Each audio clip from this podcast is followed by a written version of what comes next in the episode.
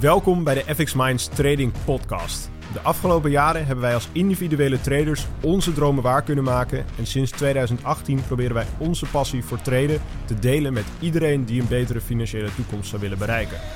Tijdens deze podcast is het ons doel om jou zoveel mogelijk te inspireren, te motiveren en te ondersteunen in het behalen van jouw persoonlijke doelen met traden.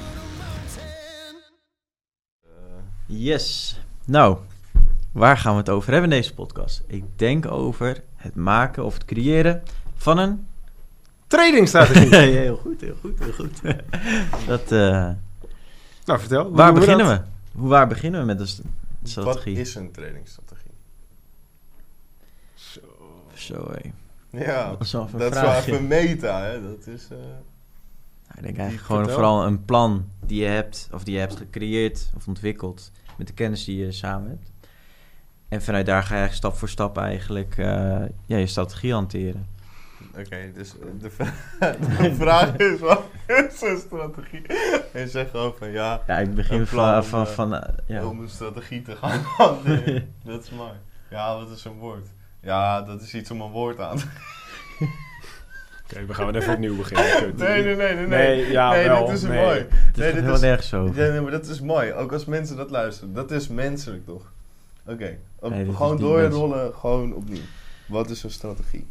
Nou, in mijn, tenminste, in mijn ogen is een tradingstrategie eigenlijk een soort combinatie van verschillende, ja, over het algemeen technische analyse of fundamentele analyse, indicatoren of, of eh, methodieken, waarmee je ehm, zeg maar inderdaad jouw in- en uitstapmomenten in de markt bepaalt. Ik denk dat dat de, de meest simpele uitleg is voor wat is een tradingstrategie.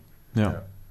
Ja, dat is, daar ben ik het wel mee eens. Top, top, top. Een plan Ja, van aanpak. Om Gewoon een, plan, ja, een plan van aanpak, zeg maar. Ja, een strategie is een heel simpel woord eigenlijk ook voor. Ja. Maar je kan Een het heel moeilijk maken eigenlijk. Een strategie is gewoon een strategie. Maar hoe creëer je het? Ja, dat is dan weer een goede vraag. Ik Ja, het is eigenlijk zelf, best wel eh, uitgebreid. Het, het kan best wel uitgebreid Ja, zijn. je kan het heel kort houden, je kan het Ja. heel uitgebreid maken. Maar ik denk dat er een aantal dingen, een aantal factoren dat belangrijk zijn. Allereerst natuurlijk ehm, je instapmoment. Ja. Dat is eigenlijk puntje 1 waar je over na moet gaan denken. Vervolgens heb je dan, maar natuurlijk ook je uitstapmoment. ja, dat, Dat is, is, eh, ook puntje wel twee. Ehm, vervolgens eh, je, je risicomanagement, waaronder eh, zeg maar je positiegrootte eh, be- bepaald wordt. Ehm, dan kun je inderdaad ook een stoploss en een take profit eh, instellen. Dat hoort ook een beetje bij je uitstapmoment natuurlijk. Ehm, ja, en eh, eventueel eh, ja, een soort side regels, zeg maar. Gewoon een soort ex- externe regels die je nog kunt toevoegen om te zeggen van oh, dan treed ik juist niet of dan treed ik wel of waar ga Bepaalde ik dagen, kijken, zeg tijden. maar. En ik wil er dan nog wel even één dingetje aan toevoegen. En dat is, wat voor dingen wil je gaan uitbuiten in de financiële markt? Dat wat voor- voor situaties wil je gaan uitbuiten?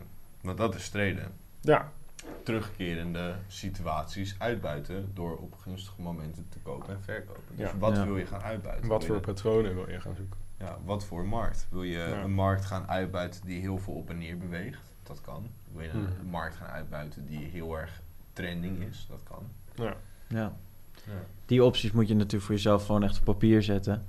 ja. Ehm, en dat kun je natuurlijk uiteindelijk weer gaan testen. Hè? Want als jij, je hebt het natuurlijk over een, een in- en uitstapmoment. Nou, wanneer pak je die op het juiste moment? Wanneer eh, doe je het eh, verkeerd? Eh, dat ga je uiteindelijk dan, dan gaan we het wel een beetje over backtest hebben.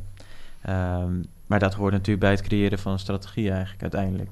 Ja, precies. Kijk, eh, wat, wat allereerst belangrijk is, is natuurlijk dat als je wilt gaan traden, dat je eerst leert de, de markt leert kennen. En vervolgens ook leert, zeg maar, bepaalde analyse tools leert kennen, begrijpen. Ja, En zeg maar onder de knie krijgt om daarmee inderdaad te kunnen gaan beslissen van hé, hey, ehm, kan ik op basis van deze, deze tool zeggen van hé, hey, eh, de ik verwacht dat de prijs vanaf hier zal gaan stijgen of zal gaan dalen. ja, Ehm, en daar ja, zijn ongelooflijk veel verschillende tools voor. Er zijn indicatoren voor. Daarvoor kun je inderdaad marktstructuur gebruiken, candlestick patronen, ehm, supply en demand, eh, zones. eh, noem het allemaal op. Je, er zijn ongelooflijk veel manieren die je eigenlijk kunt combineren en daar zeg maar je strategie van maken. ja. Ehm, en dan is het dus inderdaad eerst, zoals ik net al zei, eerst belangrijk om te gaan kijken van hé, ehm, waar, op welke momenten of op welke patronen als het ware in de markt wil je instappen.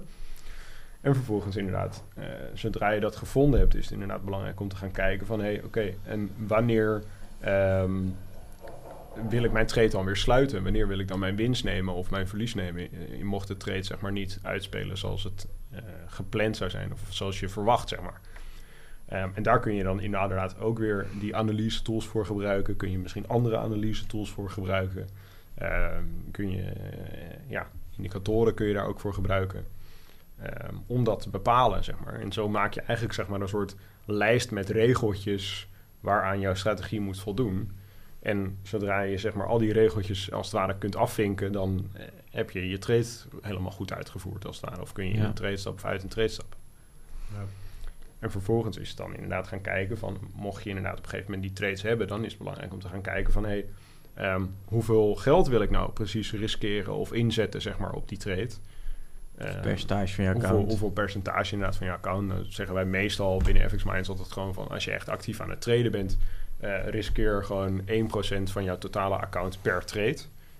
Ehm, maar goed, een beetje afhankelijk van hoe, hoe jij handelt. Als je meer passief handelt, ja, dan, is, dan, dan is dat misschien een andere, eh, is misschien een andere methodiek daarvoor heel eh, ja, meer passend. Ja. Ja, je hebt natuurlijk ook cowboys die gewoon veel risico willen. Ja, precies. En je hebt inderdaad gewoon mensen, kijk, sommige mensen die bijvoorbeeld maar heel weinig trades in een maand of in een jaar.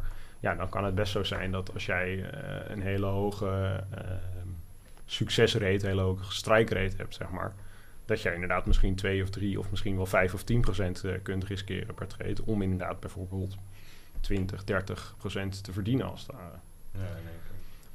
Dus dat is een beetje een ding. eh, een voorbeeld willen geven. Dus dat, van jouw ding. Dus dan ga ik jou gewoon vragen om even mensen te illustreren waar jouw strategie dan uit bestaat. Dus nou, het is algemeen bekend dat jij supply en demand treedt. Ja, dat is algemeen bekend. Dat staat ook in de krant en zo. Ja, Ja. dat denk ik. Eh, als je supply en demand denkt, dan denk je Enzo. Ja, precies. Ja. Dus, En eh, denk kan je aan. Enzo, dan denk je aan supply en demand. Het is gewoon één in één. Het precies. is eh, buurman en buurman. Jezus. Vreselijk wat flauw.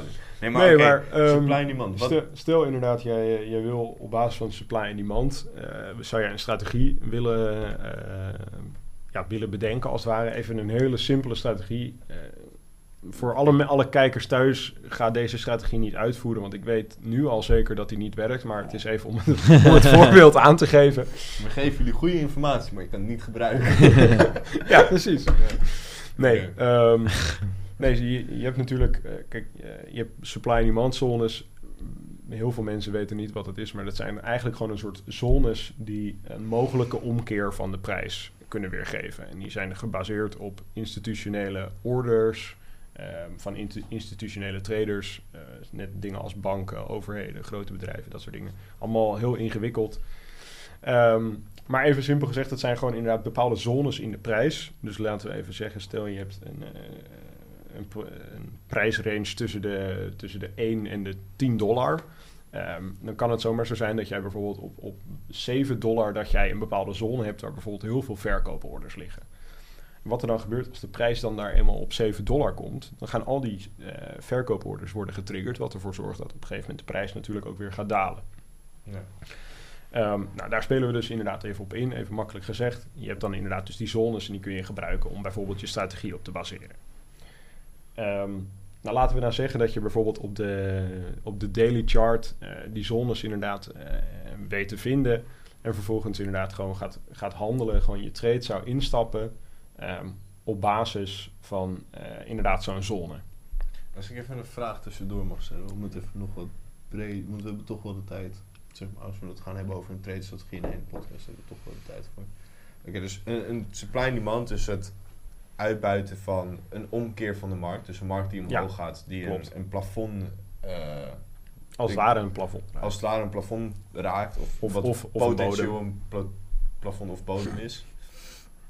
Eh, dat is wat je probeert uit te buiten en dan noem je dat de supply and demand zone.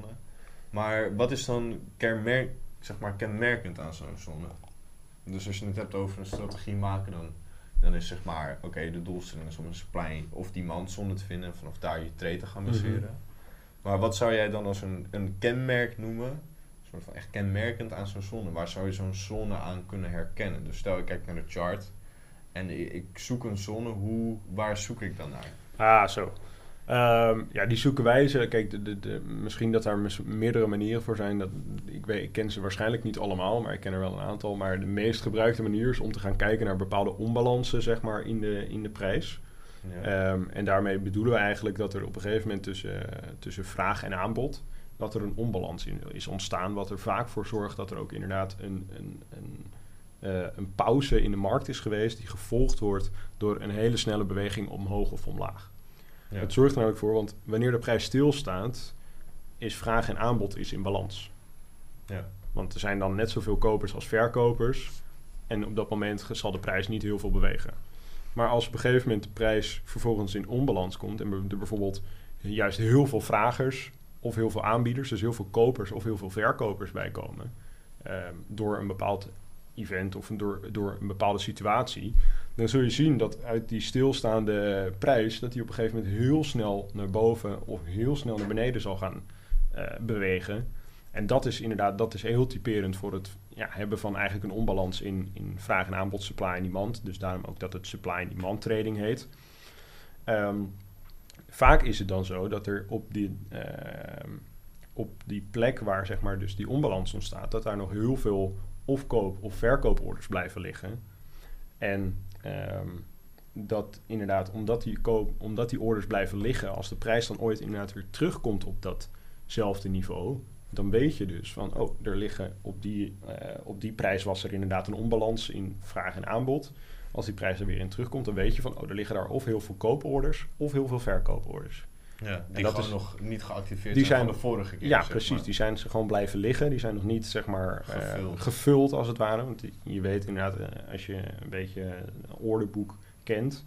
daar kunnen we het misschien in een andere podcast Ja. over gaan hebben. is denk ik wel een interessant onderwerp.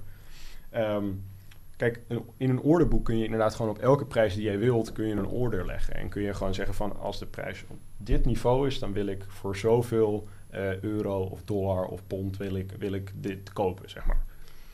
Ehm, en dus inderdaad, als die prijs dan op een gegeven moment weer terugkomt, dan weet je van bijvoorbeeld eh, op die 7 euro, wat ik net zei, dan weet je gewoon dat de prijs vanaf daar waarschijnlijk weer zal omkeren naar beneden, omdat daar bijvoorbeeld heel veel ver- verkooporders liggen. Ja, Dus dat is een beetje hoe je, hoe je supply en demand eventjes kort gezegd Ja, moet dus gaan zeg zeggen. maar, eh, er zijn iets van eh, moment 1, er zijn twee, even om een voorbeeld te schetsen, er zijn 200 verkopers. 100 verkopers hun orders worden gevuld en daardoor gaat de prijs naar beneden. Ja. En de andere 100, euro, 100 Blijven verkopers die blijven gewoon liggen omdat er gewoon er is geen eh, tegenzijde aan die trade die hun orders Nee, vult. Precies, want die vinden gewoon dat op die prijs, zeg maar, als het ware de, ja, dat dat zeg maar de prijs is waarop zij zouden willen verkopen. Omdat Ja. ze denken van dan is het misschien overgewaardeerd of iets dergelijks. Ja, en, dus, Daar hebben zij een analyse voor gemaakt. En die orders die blijven gewoon liggen zolang zij dat vinden. en er zijn dan niet genoeg kopers om die orders van hun over te kopen, Nee. waardoor die orders overblijven. Nee, precies. Precies. Ja. En dat is meestal het geval. En natuurlijk, kijk, het, het, het, het, het kan aan de andere kant dan ook zo zijn. Mocht er op een gegeven moment wel echt heel veel koopmomentum zijn, dan kan het natuurlijk zo zijn dat zo'n zone doorbroken wordt. Maar dat is- even, dat, Ja, dat dus gaat dan weer even wat verder. hey, er zijn eh 100 verkooporders blijven liggen. Ja, Maar sindsdien zijn er in plaats van eh, ja, 100 kooporders zijn er in één keer 400. Ja, Dus precies. je juist- 400 of misschien wel 300, 1000. Ja, dan Kan worden ze gevuld en dan gaat daarna gaat het nog verder omhoog. Ja. Maar goed, je kunt dus inderdaad even terugkomend op eh, het, het ontwikkelen van je strategie. Je kunt dus bijvoorbeeld zeggen, laten even heel simpel gezegd, ehm, ik wil ehm, instappen op het moment dat de prijs in die zone komt. Vervolgens wil ik mijn, eh, laten we zeggen, stoploss, wil ik daar even een, een bepaald percentage of aantal pips of eh, op een of andere manier wil ik daar gewoon ietsje buiten hebben staan. Dat die zeg maar als hij echt aan de bovenkant van die zone komt, dat ik dan niet uitgestopt word. Maar pas als hij echt doorbroken wordt. Ehm, Dus wat En- zijn. en, en dat is dan eigenlijk zeg maar al je, je entry en je, en je stoplosplaatsing. Dus je hebt dan al je instappunt heb je bepaald. Je hebt al eh, je uitstappunt bepaald voor als de trade de verkeerde kant op gaat. Ja. En dan kun je daarna kun je inderdaad, ehm, moet je inderdaad vaak of nog kiezen voor ehm, een take profit. Dus inderdaad van waar je zou willen uitstappen. mocht de trade wel goed gaan, zeg maar. Mocht je dus inderdaad een win- winst willen afsluiten, kun je of een take profit gebruiken. Eh, of inderdaad je stoploss zeg maar steeds een beetje verplaatsen met de prijs mede. Met een trailing stoploss of een eh, stop profit of iets dergelijks. Ehm, en daarmee bepaal je dus inderdaad je, je tweede uitstapmoment. Dus eigenlijk je positieve uitstapmoment. Ehm, ja, en dat is eigenlijk qua trading eh, gewijs, qua analyse gewijs, dat een beetje de dingen waar je naar moet kijken.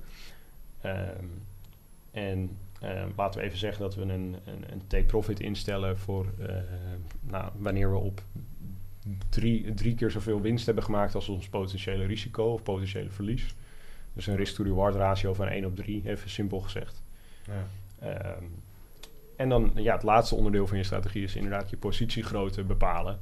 Ehm, en hoe ik dat zelf doe, is gewoon aan de hand van eh, ja, de afstand tussen mijn instapprijs en mijn uh, stoploss. Ehm, dat is een bepaalde afstand. Dan weet je gewoon van als je, stel je zet één lot in, bijvoorbeeld op de Forexmarkt.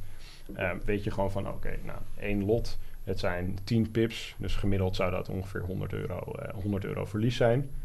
Ja. Um, en dan kun je zeg maar gaan rekenen met die 1% regel, die we volgens mij ook wel in een van de andere podcasts hebben Ja, behandeld. vast en zeker. Vast Um, va- is vast wel een keer voorbij Ja, gekomen. met risicomanagement. En dan kun je, daar kun je zeg maar je risicomanagement aan toevoegen. Dus dan kun je zeg maar bepalen van hoeveel lots je zou moeten inzetten om inderdaad aan die 1% eh, regel te komen. Om maar inderdaad 1% risico te nemen per positie. Daar zijn ook Ja. tools voor, hè? Ja, en daar zijn inderdaad ook handige tools voor om dat gewoon lekker makkelijk uit te rekenen. Want als je dat zelf wil gaan uitrekenen aan de hand van de formules die daarvoor voor nodig zijn, dan eh, Ja, kan dat voor best, een, zeg maar, kan dat best wel ingewikkeld worden.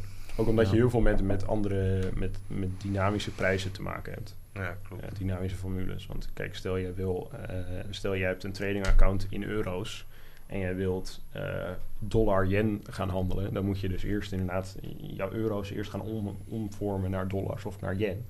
Ja. Ehm, en dan vanaf daar kun je pas eh, zeg maar jouw lot sizes en je risico per, per lot. Maar het is eh, ook gewoon makkelijk te vinden op Google, eh, die tools. Ja, Als je gewoon precision size calculator bijvoorbeeld opzoekt. Ja, nee, precies. Dat zijn hele eh, lot size calculator. En ook in, de, in onze trading tools hebben we natuurlijk ook... eh, Ja. in, het, in de Academy hebben we daar een hele handige tool voor gevonden. Die, die staat daar ook in. Dus Ja. die kun je ook altijd gebruiken. Eh, en die gebruik ik zelf ook eigenlijk ook al, altijd als ik mijn Ja, posities... het scheelt eh, veel tijd hoor, want anders ja, als je het precies. eh, elke keer moet berekenen, dan eh, ben je lang bezig. Ja, precies. Dus ehm, ja, zo ontwikkel je eigenlijk een strategie, denk ik. Ja. Duidelijk. Super. Dan, ja, testen, maar dat komt een andere keer ja, Dat gaan we een andere keer behandelen. ja, doortesten van je strategie, dus je plan. Precies, precies. Nou, dan precies. bedankt jullie voor deze webinar. Voor het Podcast. kijken. Podcast. Ik, ja, we doen zoveel We- webinars. doen zoveel Ik- webinars. ik Oh, Ik heb dat ook. Ik zo het. hard. Ja, eh, nou goed, bedankt voor het kijken en eh, tot gauw maar weer. Tot Ciao, ziens. ciao. Tot ziens. Bedankt voor het kijken of luisteren naar de FX Minds Trading Podcast. We hopen dat deze podcast jou heeft geïnspireerd, gemotiveerd en ondersteund bij het behalen van jouw persoonlijke doelen. Wil je meer te weten komen over trading en het handelen op de financiële markten? Abonneer je dan nu op ons YouTube-kanaal of volg de FX Minds Trading Podcast in jouw favoriete podcast-app. Altijd op de hoogte te blijven van de nieuwe FX Minds podcasts. En zou je FX Minds graag willen helpen? Geef deze podcast dan een like of laat een review achter op Google of in jouw favoriete podcast-app. Zo zorgen we er samen voor dat meer mensen deze podcast ontdekken. En heb je interesse om Forex te leren traden? Neem dan een kijkje op fxminds.nl en meld je aan voor het lidmaatschap. Of download ons gratis e-book. En hopelijk zien we je weer bij de volgende Trading Podcast.